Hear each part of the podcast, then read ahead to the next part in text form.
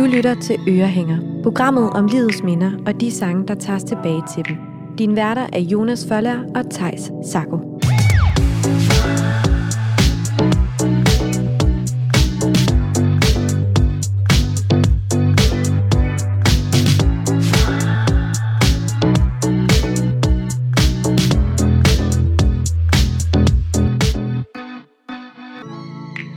Velkommen til ugens afsnit af Ørehænger, programmet om livs minder og de sange, der tager tilbage til dem. Og som altid her i Ørehænger, så er vi jo ikke alene. Det er jo gæsten, det drejer sig om. Og dagens gæst er måske den modeste tv-vært, vi har hjemme. Hun har levet som plante i 24 timer. Hun har fået smurt tyresæd i ansigtet. Så har hun også datet hele verden. Hun lavede program om Elsa selv. Og så er hun også født for åben skærm. I dag er hun forfatter og vært på God Aften Live og The Bachelor. Velkommen til dig, Peter Tak. Vi skal jo øh, dykke ned i nogle, af, nogle minder fra dit liv. Først så skal vi høre om, hvordan din ungdom var, hvordan du festede til den lyse morgen og havde bankende tømmermænd. Mm. Så skal vi øh, efter det høre, øh, da du med sceneskræk skulle synge til din fars 60-års fødselsdag, selvom du efter scene ikke synger så godt selv. Ja. Og til sidst så skal vi høre om øh, din første fødsel, mm-hmm. og hvordan det har ændret dig at blive mor. Mm. Og vi starter i den vilde ungdom. Ja. og hvordan var du som ung, Petra?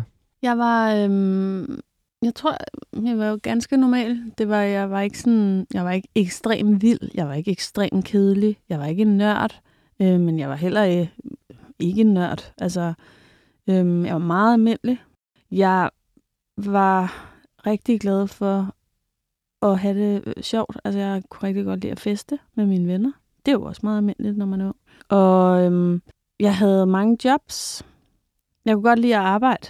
Så jeg havde sådan noget tre, fire jobs ad gangen. Altid. Hold da op. Ja, det er sådan, så er jeg bartender, og så øhm, sad jeg og var kontorassistent på sådan et ski, et skifirma, hvor folk kunne lege lejligheder i Alperne og Canada og sådan noget. Og så gjorde jeg rent, og altså var også ude i en børnehave og en vuggestue og sådan noget. Jeg kunne godt lide at, jeg kunne godt lide at tjene mine penge, så jeg havde råd til at feste.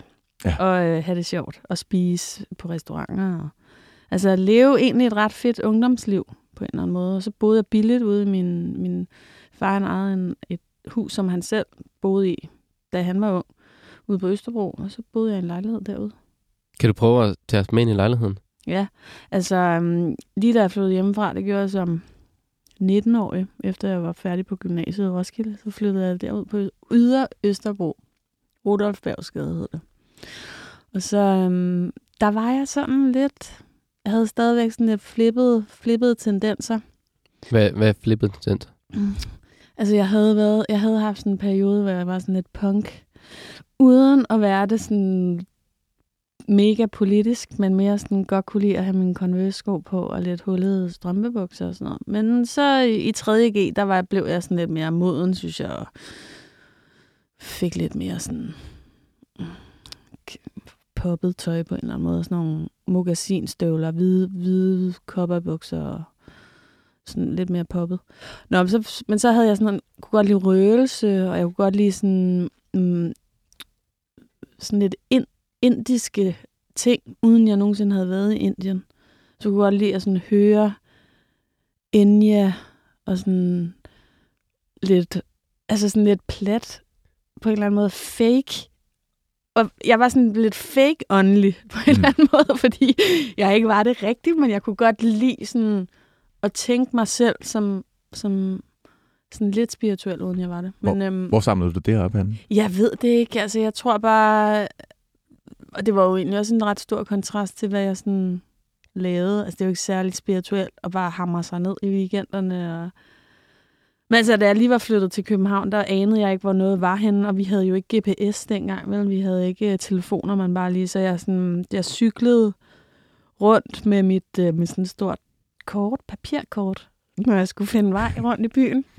det var ikke særlig sejt, Men så fik jeg arbejde på en café inde på Vesterbro, og yder Østerbro til Vesterbro, der er meget langt. Så cyklede jeg frem og tilbage. Så fik jeg også et job på Vega.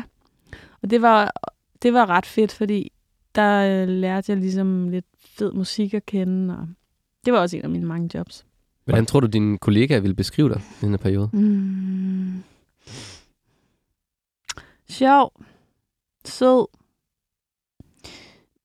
Uden måske helt at, at have sådan en ro over sig. Altså, jeg vidste ikke, hvem jeg selv var dengang. Øhm, og jeg måske også derfor er lidt svært ved at beskrive det nu, fordi jeg vidste det ikke dengang. Jeg tror heller ikke, jeg ved det i dag egentlig, hvem det var, jeg var. Var det derfor, du prøvede at sådan samle forskellige ting Ja. op, enten punk eller... Ja. Helt vildt. Jeg prøvede ligesom bare at, øhm, at ligne noget, fordi jeg var, var så søgende i, hvem, hvem er jeg egentlig. Så øhm, det er også derfor, jeg har mine tatoveringer, for eksempel. Dem- fik Dem fik du der. Ja, dem fik jeg der i Mm. min øh, start 20'er.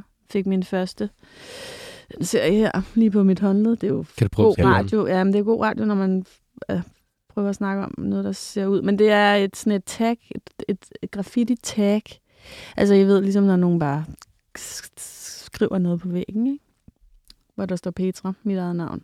Mm. Så altså, Hvad gav det dig at få tatoveringer dengang? Mm, jeg synes, jeg så sej ud. Jeg synes, jeg var noget i kraft af mine tatoveringer. Så var jeg hende med tatoveringerne. Så var jeg hende, som turde at få lavet store tatoveringer. Øhm, ja, så var jeg noget i kraft af det. Og så var jeg også ret vild med en fyr, som også havde mange, mange tatoveringer. Ikke? Har det altid været sådan, at du har prøvet at, Ja. at ligesom prøve mange ting af? Ja, så har jeg prøvet ting, og så, så ret hurtigt det der brain, nu, nu ramte jeg også de der ting op og sagde, at jeg er den modigste tv-vært, og jeg bliver glad hver gang, der er nogen, der siger det. Det minder mig bare også om, at det var ligesom en ting, jeg gerne... Nå, men så var jeg i hvert fald modig. Ja. Og det, øhm, det, det, altså, jeg er ikke modig. Jeg, jeg ved nu, jeg er ikke specielt modig. Jeg er faktisk ret bange. Altså, jeg har stået, for eksempel, nu er jeg lige kommet hjem fra en fed skiferie med min familie sidste uge, hvor jeg havde min fireårige og etårige med, og den etårige kan jo ikke stå på ski, så den skal man ligesom bare placere et sted i en kælk eller noget, og den fireårige havde det som pesten, ikke? Men jeg kan huske, imens jeg havde alle de der øh, øh jobs, småjobs der, så, så var jeg på ski om vinteren. Så stod jeg, stod jeg på ski i Alperne fra, fra altså hele vinterhalvåret. Så var jeg guide eller hotelchef. Det blev jeg til sidst. Øhm, siger jeg sådan helt pralagt. Nå, hotelchef. Øh, men så stod jeg på ski, så havde jeg sådan noget baggy-baggy skitøj, og havde sådan nogle twin-tip ski, som det vil sige, de, de vendte opad i hver ende. Man kunne også køre baglæns, og det er jo sådan nogle, når man laver tricks på ski, så kører man på twin-tip ski.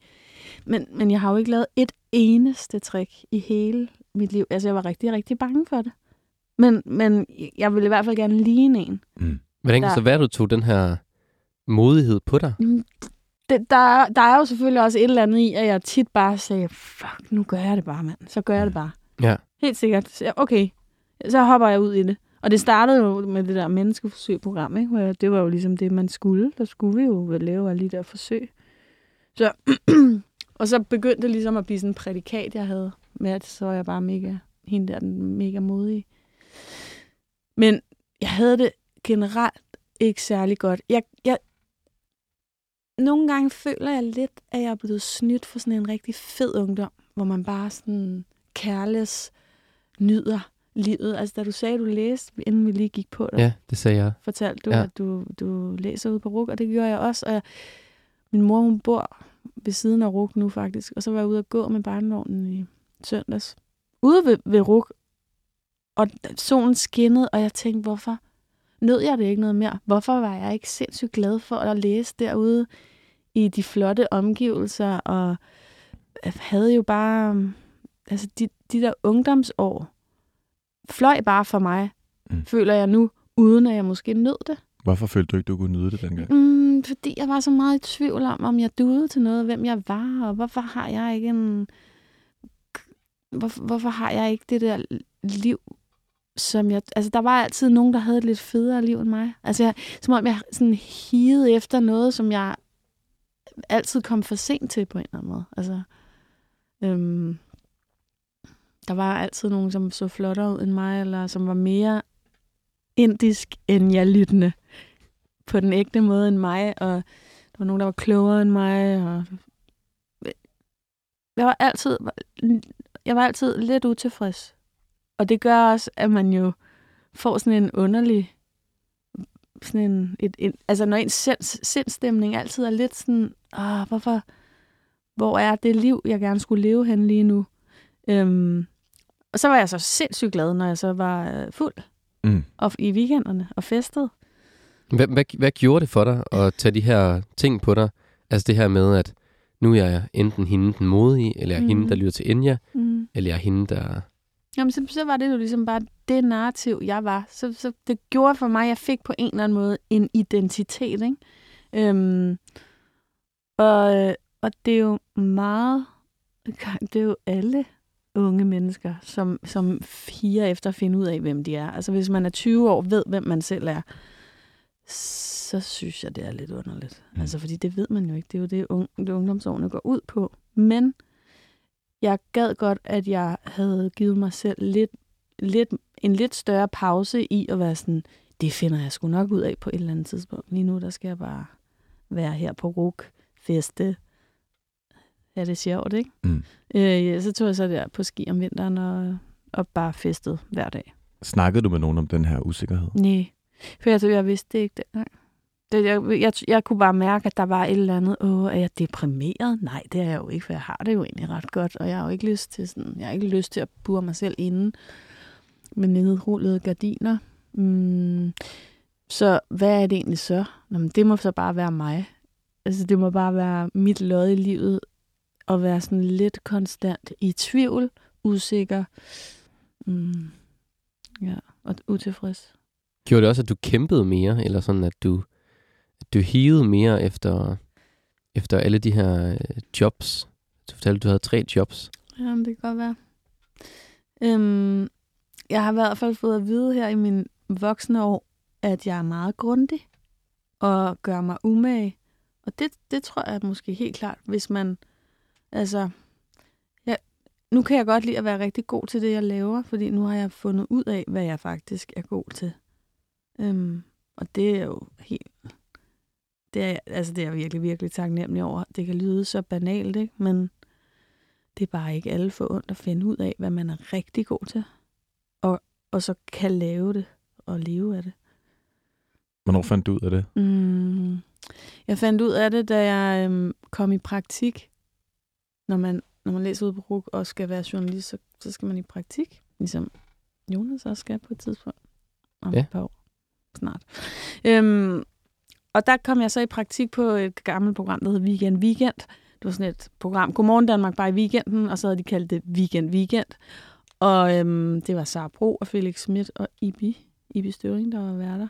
Og så var jeg journalist der. Og så når vi var ude, så skulle vi ud og lave sådan nogle reportager, hvor de tre, de så var værter på det. Og der kunne jeg bare mærke sådan, det her, det er jeg bare god til. Jeg er god til at tilrettelægge det her. Jeg er god til at få dem, hvad de skal sige. Jeg ved, hvad de skal lave, hvor vi skal hen.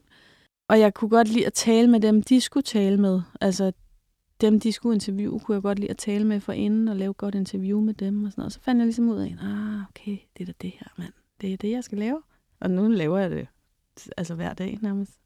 Hvad, hvad gav det dig din tilværelse og opdage noget, du var god til? Det var det helt vildt. Jeg, jeg tror på en eller anden måde, jeg kan bedst sige det som, at der knækkede jeg ligesom koden til mit liv. Og ikke at sige, at ens hele liv kun er, hvad man øh, skal lave af arbejde eller ens karriere. Men for mig betød det bare rigtig meget.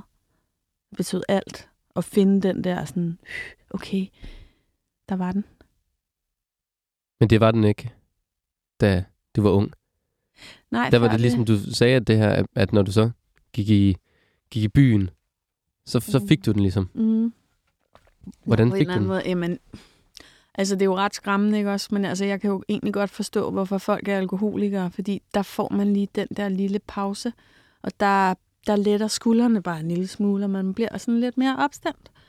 Øh, og det var, det var derfor, at, at jeg festede. Det var ligesom for, der fik jeg pause. Øhm, og når jeg siger det nu, lyder det mm, meget dysfunktionelt. Dengang var det bare en del af det almindelige ungdomsliv. Mm. Ligesom det jo også er for mange. Følte du mere, at du kunne være dig selv så? På en eller anden måde, så fik jeg bare frit løb til at være rigtig sjov. Altså, det, jeg, når jeg lige får lidt at drikke, så bliver jeg ekstremt sjov, synes jeg selv. Det synes mange, der er sammen med mig også, tror jeg. Så der var jeg ligesom sådan pff, lidt lettere. Lidt, ja, det hele det lettede ligesom bare. Og så var det også bare sjovt. Altså, vi havde det bare sjovt. Alle sammen. Hvis du sådan, øh, dengang, når, når du skulle i byen, Mm. hvad foretrak du så? Brun værtshus eller sådan en natklub? Brun, brun værtshus, helt klart. Men vi kombinerede det tit. Så brun værtshus først. Først hjemme hos en. Så, så værtshus. Og så dengang, der var der også noget, der hed... Øh, det var ude på Islands Brygge, oppe i sådan en tårn. Der var ligesom sådan nogle... Og der var også noget, der hed Dunkel og sådan noget. Altså nogle hardcore steder. Og så tog vi så derhen om natten. Altså, og så havde man jo bare drukket i 13-14 timer. Altså helt. Og så, da jeg så vågnede dagen efter, jeg har bare haft så mange tømmermænd. Jeg har bare haft så mange tømmermænd, hvor jeg bare har ligget der og været så træt og smadret, og alligevel lidt glad, fordi jeg vidste, nu skal jeg ud igen i aften. Mm. Hvilket jo er helt... Petra, hvilken sang tager tilbage til det her? Fordi Ja, vi skal men- have noget musik på Ja, banen. ja, nu skal vi have noget musik på banen. Jamen, det gør Robin. Øhm, for Robin var jo også uden på min første deodorant. Jeg I er for unge til at huske det, men, men min generation, vi havde... Fyrene havde Axe, og pigerne havde Date. Og det var sådan nogle deodoranter, man kunne købe over i brosen. Og da Robin var helt, helt ung, måske 12 eller 13 år, der kom hun på forsiden af en date-deodorant, og det var, jeg tror, det var en orange, og den havde jeg. Men With Every Heartbeat er... Og jeg bliver aldrig, når I sætter den, nu kan jeg høre, og jeg, jeg bliver aldrig træt af at høre den. Det er sådan en sang, der bare aldrig bliver dårlig. Man kan danse til den, men man kan også høre den dagen efter, når man er ked af det. Gjorde du også det? Og jeg, altså, jeg hørte den på repeat i flere år nærmest. Altså, jeg elsker den sang. Så hun er så sårbar også. Hun er så sårbar, og alligevel... Så det var nok meget mig på den måde. Altså, det der med at være sådan lidt...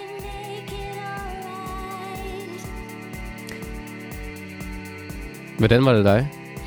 Hvad? Ja, hvordan var det dig? Jamen, altså, det der med at være sådan på dansegulvet, ikke også? Samtidig med, at man er sådan... Man måske ikke har det sådan helt vildt godt, Mm. Men du står alligevel der på dansegulvet og får det bedste ud af det, ikke? Følte du dig set så igennem musikken? Mm, det ved jeg ikke, om jeg gjorde. Altså, Ja.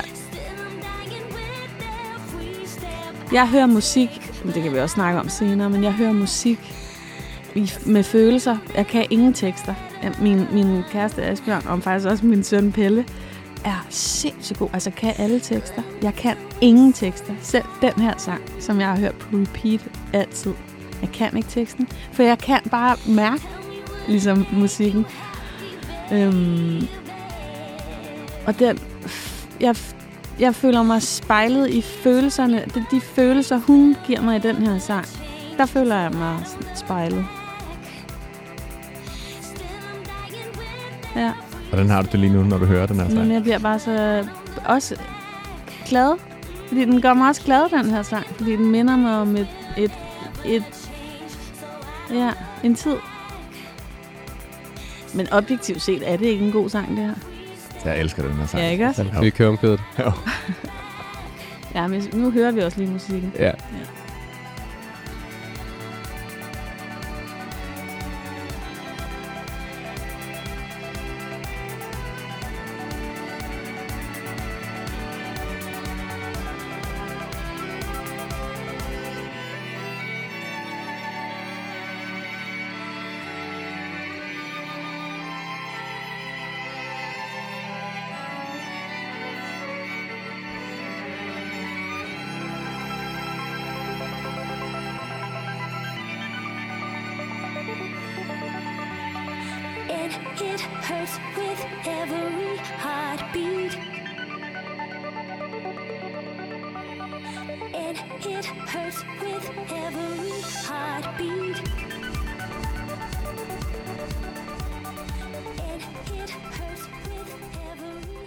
er dit, øh, dit forhold til at have feste i dag? Hmm, det er faktisk rigtig, rigtig dårligt.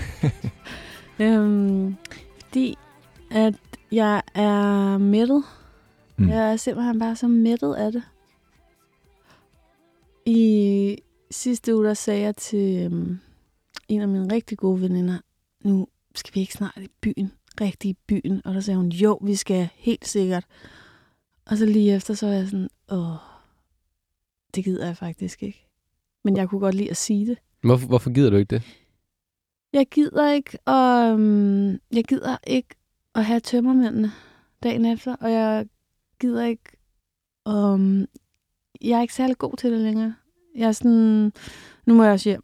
Nu må jeg også hjem, og uh, jeg, skal, jeg har noget derhjemme, min familie er derhjemme, og jeg skal også op i morgen og være sammen med mine børn. Og, uh, jeg, jeg er bare så elendig til det. Det der med bare sådan, jeg fortjener det, nu skal vi bare fyre den af, øh, ud og danse. Jeg hader jo også at danse jo.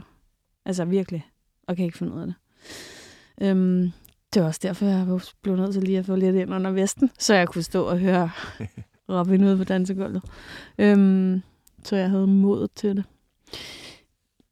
Jeg, det, jeg kan godt lide jeg kan godt lide at drikke vin og drikke drinks og føle den der sådan, nu er jeg ude, og nu, nu fester vi, men jeg kan rigtig godt lide at tage ordentlig tid hjem. Og Så det er ikke 14 timer længere. ja, det er ikke engang halvdelen. Det er ikke engang en tredjedel, tror jeg. Jo, en tredjedel måske. Men det ved jeg ikke, det er så lang tid siden, jeg har prøvet det. Altså, jeg vil også sige, at min datter er som sagt øh, lige blevet et år. Så det er jo et par år siden. Er der heller ikke så meget tid til det i hverdagen? Nej, plus at hun jeg, ammer klokken 5 om morgenen. Da jeg stod på dansegulvet og var hammerfuld, der ligger jeg og ammer jo. Det, kan jeg, det er en dårlig kombi jo. Og den, og den, den del af dit liv skal vi til Ja. meget senere. Yes. Men nu skal vi til det andet minde, som du har taget med, Mm. som vi har valgt at kalde sceneskræk og en stemme, der ikke kan synge. Altså, øhm, jeg øh, spillede meget klaver. Der var øh, lille og gik til klaver mange år. Jeg var rigtig dygtig dengang. Jeg skulle bare måske have været blevet ved. Øhm, Mm. Men så hver gang vi havde sådan nogle store fødselsdage, når min bedstefar han blev 80, så, så spillede jeg Over the Rainbow og sådan. I ved, altså det var ligesom til fester, der, der, der skulle jeg lige spille lidt. Var det, var det dig, der gerne ville, eller var det dem, der forventede? Mm, Det var øh, en kombi. Helt klart en kombi. Og, og så da jeg ligesom ikke kunne spille klaver længere, så, øhm, så da min far blev 60, så tænkte Hvor jeg, gammel var du her? da min far blev 60? Ja. Oha, jeg er vel i starten af 20'erne. Er jeg Ja. det? Jo, det tror jeg, jeg er starten af 20'erne. Og øhm, så tænker jeg, så bliver jeg jo nødt til at synge. Mm. Eller også, jeg tror, jeg er midten af 20'erne. Men hvorfor jeg er midten af- du blev nødt til det? Jamen, fordi jeg gerne vil ligesom på en eller anden måde give ham sådan en, jeg skal lave et indslag. Jeg kan ikke Ja. bare holde en tale. Jeg skal lave et eller andet sådan ekstra, som lige sådan, I ved, og bare skrive en sang, det, det var jeg heller ikke, det føler jeg ikke, det er jeg ikke god til. Så jeg skulle ligesom komme med et eller andet. Og så var det sådan, når min, min gode ven Christian, han spiller musik, så um, når man skal vi ikke spille, så synger jeg, og så spiller du. Og Har du nogensinde sunget før? jeg har faktisk sunget før. I gymnasiet havde jeg musik i, på højniveau, og øhm, fordi jeg jo kunne noderne en gang. Øhm, men da, da, da vi så ligesom... Og der, der sang jeg faktisk også foran hele gymnasiet en gang. En sang. Og hvad sagde de andre til det, da du sang den her sang? I gymnasiet? Ja. Det lød faktisk rigtig godt. Det var det sjove ved det. Det, det lød de- rigtig godt i gymnasiet. Ja, den ene sang, jeg sang der. Nora Jones. Er det ikke typisk? Mm. Klassiker. Helt sikkert klassiker. Øhm, men det lød faktisk rigtig godt. Og, og da jeg så skulle synge der min fars, så, så tænkte jeg, "Nå, men det kan jeg jo stadig her sådan mange år efter. Jeg kan jo stadigvæk, der kan jeg sagtens bare wing den her og stå og synge her, helt sikkert. Og som jeg sagde før, jeg kan ikke huske tekster, så jeg, jeg, jeg skal ligesom virkelig øve det, sådan, så jeg kan få, huske det. Mm. Eller også, så, så skal jeg jo kigge meget på et stykke papir, ikke? Øhm, Peter, jeg tænker, inden vi snakker sådan om, hvordan det gik, så skal vi måske bare lige male et billede af den her fødselsdag. Ja, Hvordan- hvor- Det var hvor- ude på en, øhm, det var ude, han havde lejet en af hans venners øh, sådan en krog ude øh, på landet, ude omkring, mm, den ligger vel i o, sådan noget ostødagtigt. Ikke sådan en klassisk krog, sådan lækkert bindingsværks Mm. øh, krog. Og så havde øh, han spurgt, om mine venner ikke ville komme og servere, for lige at gøre presset endnu større, når ens venner så også er det. Og så havde han måske, hvad var vi, 100 mennesker eller sådan noget, ikke? Til sådan god mad og... Hvad, hvad var det for en type fest, der var lagt op til? Altså helt klassisk. Bordkort, god mad, masser af vin, taler. Øhm, altså bare virkelig en fed fest, ikke? Var det, var det en formel stemning, eller var den lidt løsere? Mm. Ej, lidt løsere. Ikke så formel. Øhm, men altså, min far han er, han er rigtig god til at lave mad, og elsker god vin. Og, altså, det er bare sådan... Det, det har altid været gode fester, når han har holdt fester. Som jeg husker det. Men altså... Og så sidder jeg selvfølgelig med til bords, og mine venner serverer så. Øhm, og jeg kan huske, at jeg bliver nødt til lige at drikke lidt ekstra under forretten, for jeg ved, at lige om lidt, så, så, skal, jeg, så skal jeg til det. Og vidste din far, at du skulle til det? Altså vidste han, at, hvad det havde planlagt for? Nej, det vidste han ikke. Øhm, Altså du havde, altså, du havde Så- planlagt det som en overraskelse, Ja, som en lidt. gave til ham? ja, men han ved godt, at da Christian så kommer med sin guitar, Christian serverer også til festen, men da han begynder ligesom at stå og stemme guitaren og sådan noget, så, så går det jo selvfølgelig op for ham. Øhm, okay, og man kan bare se nu, han, bliver, han er øh, så stolt, ligegyldigt hvad der sker, så, kan, så er han stolt af det, der skal ske. Ikke?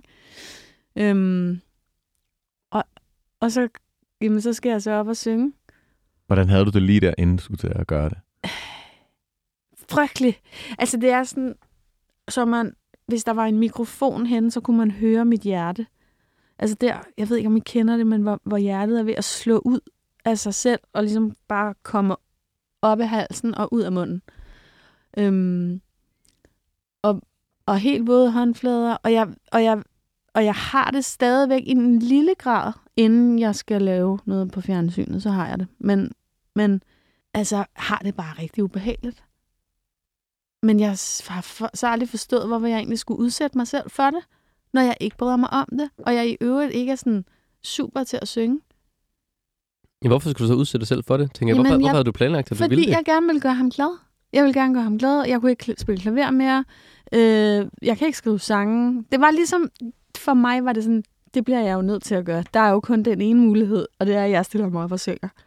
Det var ligesom kun det, jeg kunne. Og så alle andre ville jo sige, du kunne jo bare have udbragt en skål, og så havde det været nok. Men jeg, men jeg havde behovet for at gøre min far rigtig, rigtig glad og stolt. Hvad for en øh, sang havde du valgt, du skulle synge for? Jeg havde, valgt, jeg havde faktisk valgt to sange. Det ene var Niles Barkley med Crazy, og den anden var Old Man med Neil Young. Og Crazy gik, den er faktisk rigtig svær at synge.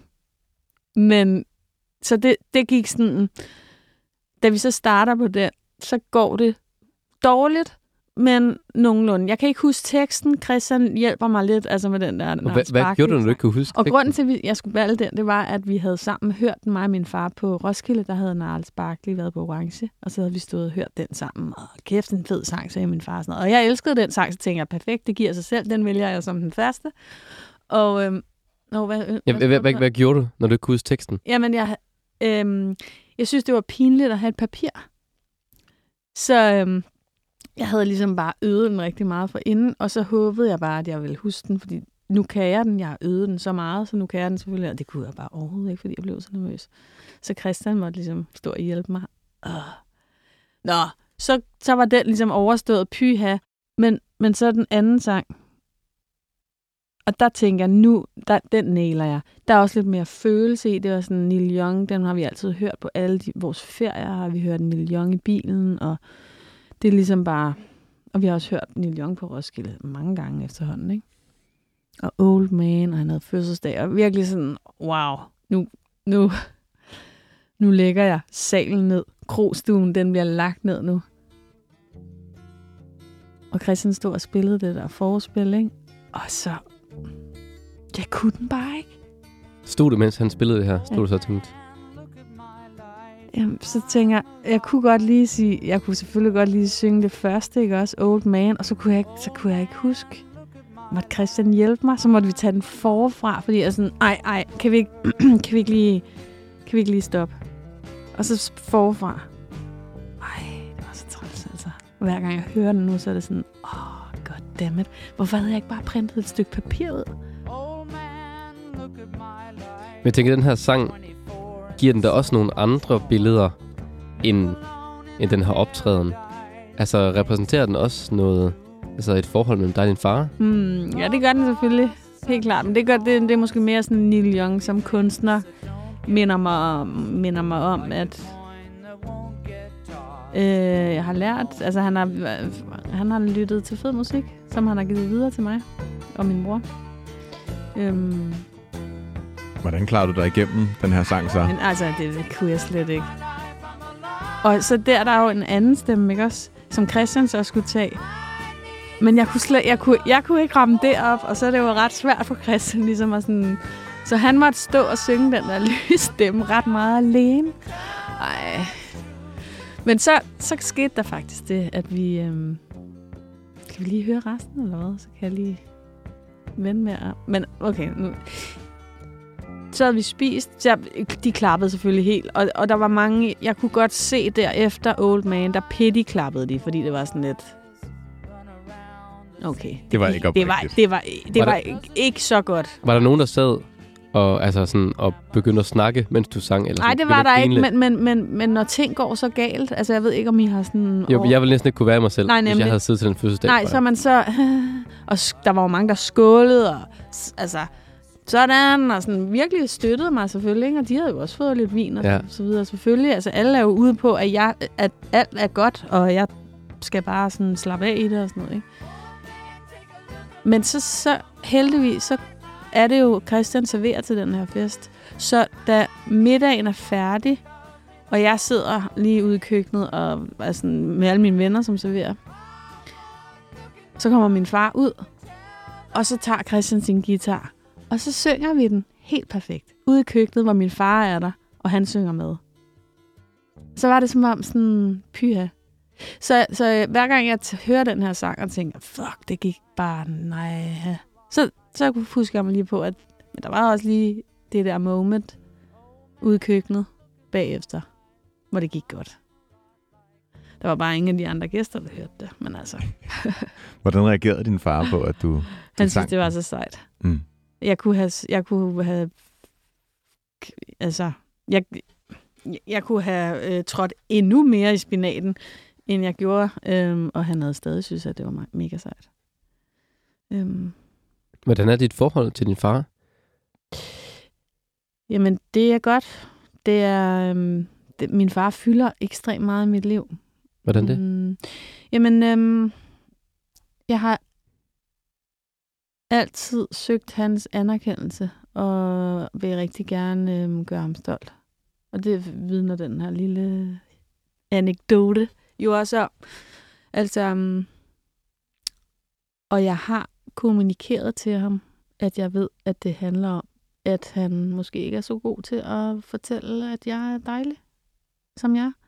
Han har været rigtig god til at sige, at jeg er rigtig dygtig til mit arbejde, eller øh, til at stå på ski. Eller. Så, og det, øhm, det har jeg også skrevet om i min, i min bog. Øh, altså, det, han, altså, jeg kunne også se lige pludselig, da jeg sad og skrev bogen, min far fylder rigtig meget. Og det er bare fordi, at det er ekstremt. De forældre har øh, meget større betydning, end man lige går og tror. Øhm, og øh, også hvis man har været en rigtig dejlig mor og far, men altså, og min far har gjort det bedste, han nu har kunnet, og gør stadigvæk. Øhm, men selvom at jeg har sagt til ham, at du, du måske skulle være lidt bedre til at sige, at, at jeg er god, som jeg er, så kan han ikke finde ud af det. Han er fra sådan en generation, tror jeg. Hvordan, hvordan reagerede han, da du sagde det til? Mm, det var i telefonen. Det var faktisk for nylig. Altså, når man skriver en bog, så, um, og er lidt en offentlig person, så, så, så bliver man interviewet meget om den bog, man nu havde lavet. Og så var jeg på forsiden af Alt for Damerne.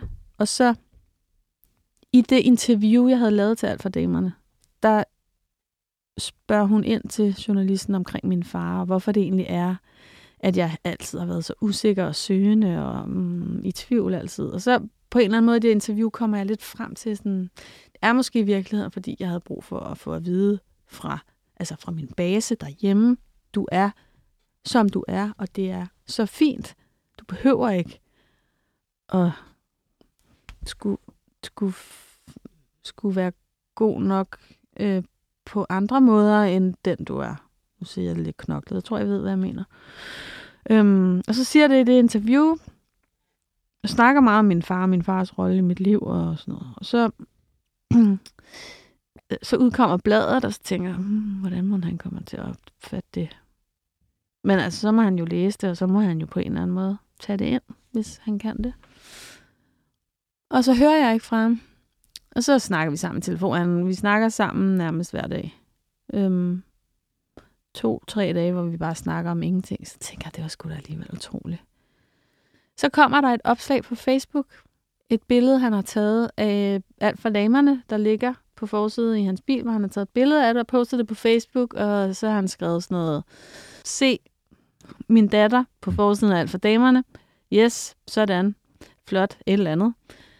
Men det er bare sjovt, for interviewet handler om, at han er dårlig til at fortælle mig, at jeg er god, som jeg er. Så da han poster det billede, så ringer jeg til ham og siger, Jamen, har du, du, du, har du læst interviewet inde i bladet? Ja, det har jeg. Og hvorfor er det altid mig, der skal have skylden? siger han. Så siger jeg, det er ikke altid dig, der skal have skylden. Det, det handler jo om, at jeg bare gerne vil have at vide, at du synes, at jeg er god nok. Mm. Ja, det synes jeg da. Mm. Og så snakker vi ligesom ikke mere om det. Altså, det er bare det der med meget sådan dækkende over, at han ligesom kan finde ud af at poste på Facebook og sige til, til, sin, til sin Facebook, at han er stolt af mig på den måde, men han kan ikke gribe knoglen og sige, efter han har læst et interview, og jeg sådan lidt beder ham om at ja. og måske blive bedre til det. Han kan ikke finde ud af det, altså. Han, det, det ligger ikke til ham. Higer du stadigvæk efter? Helt sikkert. Ja, det gør jeg. Altså er det også derfor, at, at, at du måske har lavet så mange forskellige ting, Mm. og sådan prøvet så mange forskellige ting? Jeg ved ikke, om det er direkte derfor, men øhm, det ved jeg ikke. Det kan jeg ikke svare på, om det er derfor. Men jeg, øhm, jeg tror, ja, ja, men det tror jeg måske nok, men jeg kan ikke sige en direkte linje til, men det der med, at hvis man som ung menneske ligesom søger svar på, hvem man selv er, øhm, så skulle man nok have en del af svaret med sig hjemmefra. For så tror jeg egentlig, at, at ens ungdom og ens tvivl og søgen kommer til at være lidt nemmere, hvis man i sin grundvold ved, der ved man ligesom, okay, sådan her, det, jeg har fået fortalt, jeg har bygget mit selvværd hjemmefra, nu skal jeg ligesom ud og bygge videre, ikke? Hvad ville du gerne have haft, han sagde? Jeg tror bare godt, at jeg ville have haft, at han havde sagt øh, sådan, ej, er du øh, dejlig.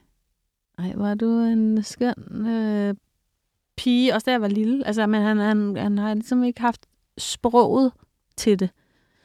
Øhm, så jeg, jeg føler også lidt, at jeg bliver nødt til at forsvare ham, fordi det er ikke sådan, nå, nu vil jeg ikke, nu vil jeg øh, sørge for, at mine, mine børn ikke har noget selvværd. Det, det er jo ikke sådan.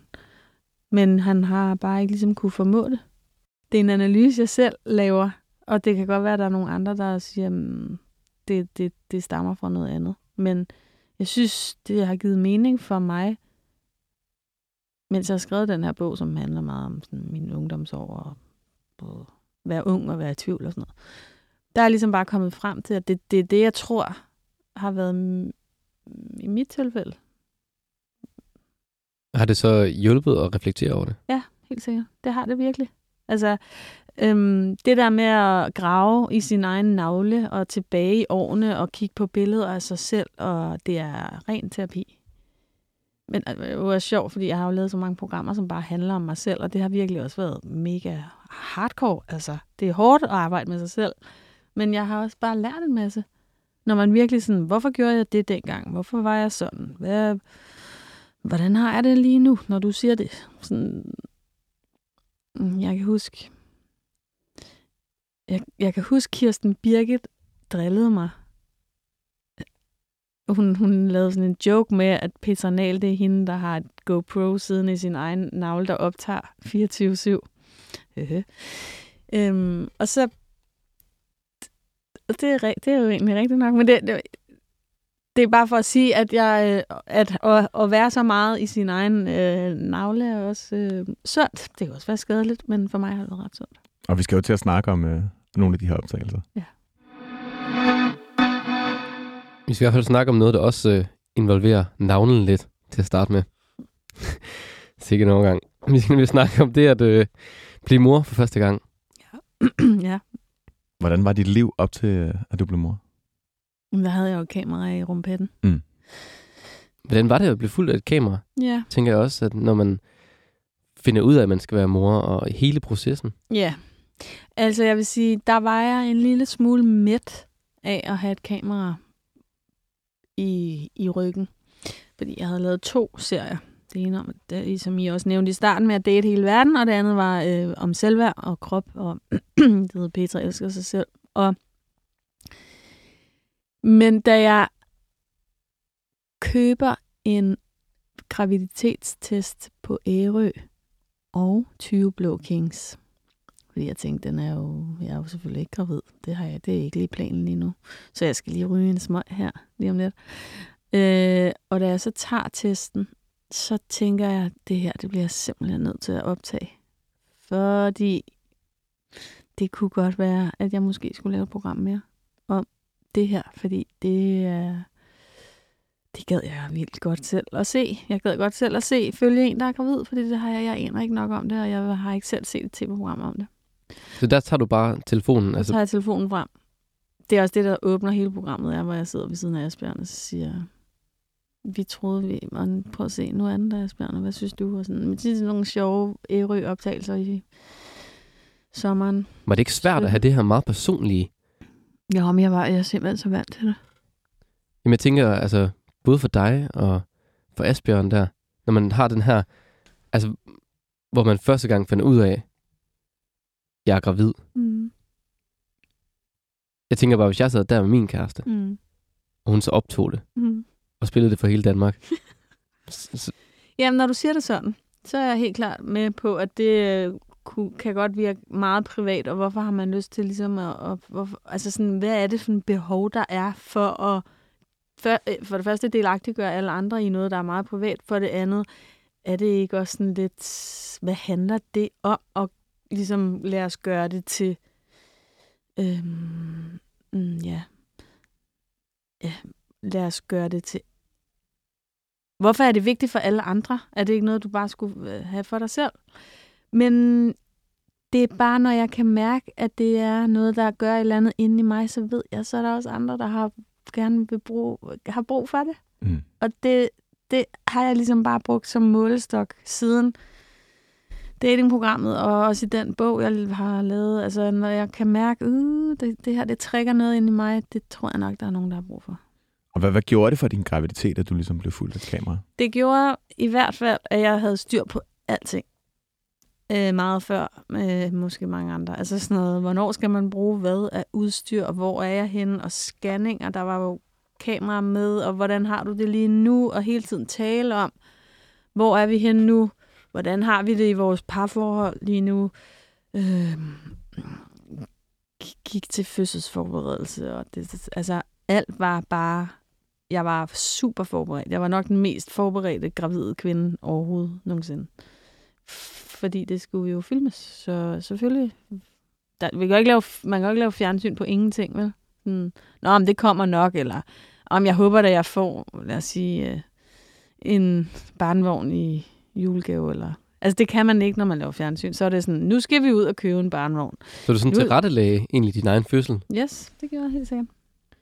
Hvordan var det at kombinere det her arbejde, som, som var er også- journalist og tilrettelægger, Ja. med, med altså dit privatliv? Ja, jeg tror, jeg havde haft det anderledes, hvis jeg ikke havde lavet de to andre serier. Det var lidt ligesom bare sådan, Nå, men så fortsætter vi jo selvfølgelig bare ind i Ja. ja. graviditeten med at, at have et meget ja, tv-tilrettelagt liv. Det havde været anderledes, hvis jeg ikke havde lavet de andre. Og ikke nok med, at du ligesom blev fuldt, imens du var, gravid. Serien slutter ligesom også af med, at du, du, du føder mm. landsdækkende tv. Mm. Hvor, hvordan var det? Jeg kan huske, jeg så et program, imens da jeg lavede ligesom researchen til programmet lige i starten. man laver ikke et tv-program i ni måneder. Så jeg lavede nogle optagelser lige i starten, og så var det, at jeg aftalte med Danmarks Radio, godt, vi skal lave det her program. Øhm, og så så jeg en masse, ah, jeg fik ligesom en masse idéer, og sad og researchede til, hvad kunne vi ligesom putte ind i programmet. Det skulle også være spændende at se, ikke? Og så så jeg et program, øhm, som handlede øh, om at være gravid, og hvordan det er, og ligesom, ja, det var et gammelt program, dansk program. Og så klippede det lige, inden hun gik ind på fødestuen. Klip, til hun kom ud igen. Klip. Og der følte jeg mig bare snydt. Så var jeg sådan, det mener du ikke. Jeg, nu har jeg siddet og set hele det her program. Hvorfor må jeg ikke komme derind? Jeg vil derind. Jeg vil se dig føde et barn. Jeg har brug for at vide, hvordan det ser ud. Jeg aner ikke, hvordan det er. Ingen kvinder i hele verden ved, hvordan det er at føde. Så jo tættere på man, hvis man ikke har prøvet det før, jo tættere på man kan komme, hvordan det er, det vil man bare gerne. Det er helt vanvittigt. Altså, øh, øh, øh alle programmer, hvor der er fødsler med, det vil man bare se. Så derfor så tænker jeg, jeg, jeg kan ikke lave et program, hvor, jeg, hvor de ikke skal med ind. Peter, jeg tænkte på, kan du så ikke prøve at sådan fortælle om den her fødsel, imens vi hører det nummer, du har taget med? Det skal jeg nok. Fordi du fødte jo til noget musik. Ja, jeg er født til musik. Ja, Hvad er det for en sang? Øhm, det her, det er en fyr, der hedder Henrik Lindstrand, og han har været med i Kashmir. Og han er bare så dygtig. Og han har blandt andet lavet den her sang, som hedder Enghavelys.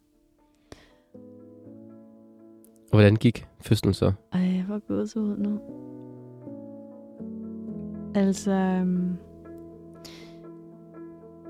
jeg var på Enghaveplads og spiste sliders burger, imens jeg fik den første V, fordi jeg havde fået nogle piller, som min fødsel kunne gå i gang, fordi jeg var gået over tid, som det hedder, og så skal man sættes i gang to af de her piller dernede, og så fik jeg en første V på Enghaveplads. Er det ikke vildt?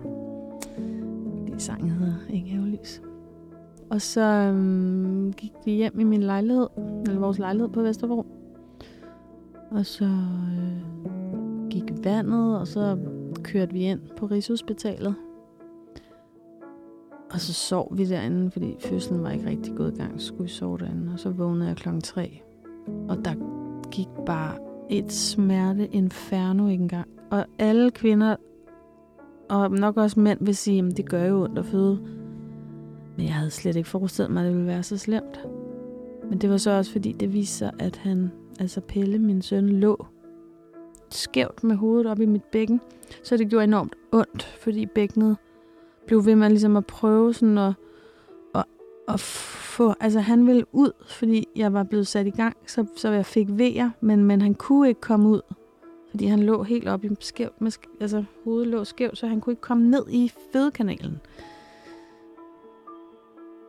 Og så, øhm, så jeg var faktisk bare væk. Jeg var inde i mig selv i, hvad der føles som måske 15-17 timer. Asbjørn kunne ikke komme i kontakt med mig, fordi det, jeg var bare væk.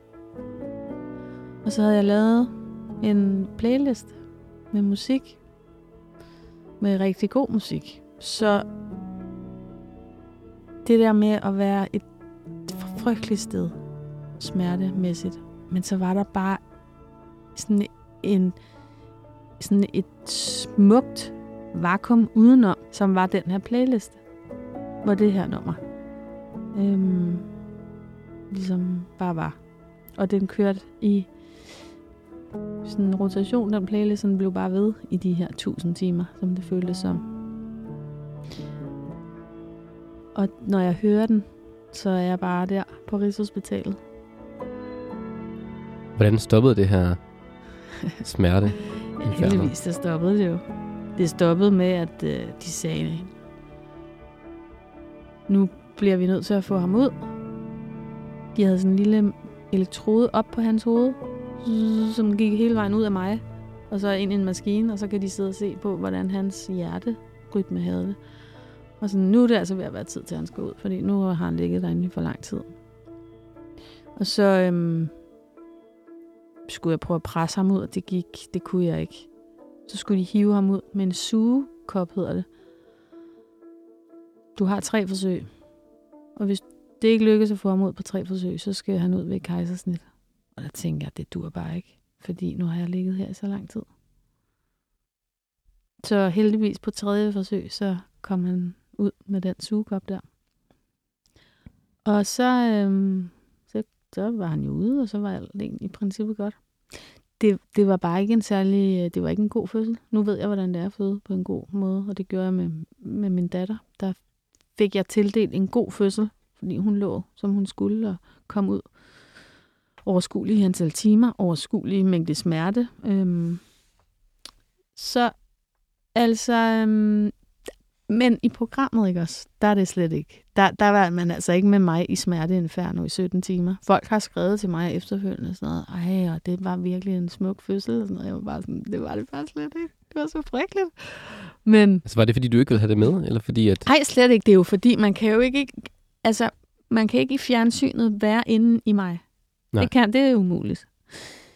Man kan, og jeg kan jo heller ikke, altså jeg skreg jo, fordi det gjorde ondt, men, men, men det var så, det var en smerte, som ikke, man kan ikke bare råbe i 17 timer jo. Øhm, så det er bare klippet sammen. Og så ligner det måske en meget normal god fødsel. Det var det ikke. Men Hvordan- den sang, vi lige har hørt, det, den, den, den hjælper mig på en eller anden måde. Hvordan ændrede det dit liv at, at blive mor? Undskyld, nu tog jeg lige en ordentlig sluk vand. Øhm, det har ændret mig på den måde, at, at der er nogen, der er vigtigere end mig. Og apropos det med at være inde i sin egen navle, ikke? det har jeg ikke tid til længere. Jo, når jeg så skrev jeg den bog, så var jeg sådan, dykkede jeg ligesom ind i mig selv igen, og, og minder og erfaringer og små analyser og sådan noget. Men, men i, sådan, i hverdagen, der, der går jeg ikke og synes, der har jeg simpelthen ikke tid til at være alt for sådan, puh, her du har også taget på, eller øh, hvad skete der egentlig lige der, da du var sammen med den, og hvorfor ser du ikke, øh, hvorfor, hvorfor du har godt nok ikke set nogle af dine venner i lang. Altså jeg har ikke lige så meget tid til også at dvæle så meget ved mig selv, for der er nogle andre, der har brug for mig, og der er nogen, der har brug for at have det rigtig godt. Har det været rart for dig? Helt sikkert. Altså, og, og for du kan godt, altså hvis man siger, at du er dine tanker, og hvis du, din, du, din, dine følelser er noget, du skaber op i dit hoved ikke, med dine tanker, så jeg kunne virkelig tænke, tænke, tænke så meget, som min, jeg ligesom åh, fyldt op af følelser, og sådan dumme følelser, og triste følelser, Åh. og når man ikke har tid til at sidde og tænke sine følelser frem, den bedste måde at beskrive det på. Fordi det har jeg ikke, fordi nu er der nogle andre, jeg skal tænke på. Og, og det, det, det har været rigtig godt for mig. Og, sådan, og, og plus det, vi snakker om helt i starten. Nu er jeg mor. Og det har jeg rigtig gerne ville mange, mange år. Jeg, har ikke, jeg, jeg tager ikke bare en, en mor tøj på og lader som om jeg er mor, eller sådan prøver at være mor. Jeg er mor. Og det, øhm, på den måde faldt brikkerne ligesom på plads, da jeg blev det for mig. For nu er jeg det rigtigt, fordi jeg har børn. Det var dagens sidste minde. Tusind tak, fordi du havde lyst til at være med, Petra, og, og lukke op for dit liv. Selv tak. Mit navn, det er Jonas Forlager, Mit navn er Tej Sako. og tusind tak, fordi du lyttede til dagens afsnit af Ørehænger. Hvis du vil høre mere Ørehænger, så kan du finde vores andre programmer der, hvor du finder din podcast, eller inde i 24-7's app.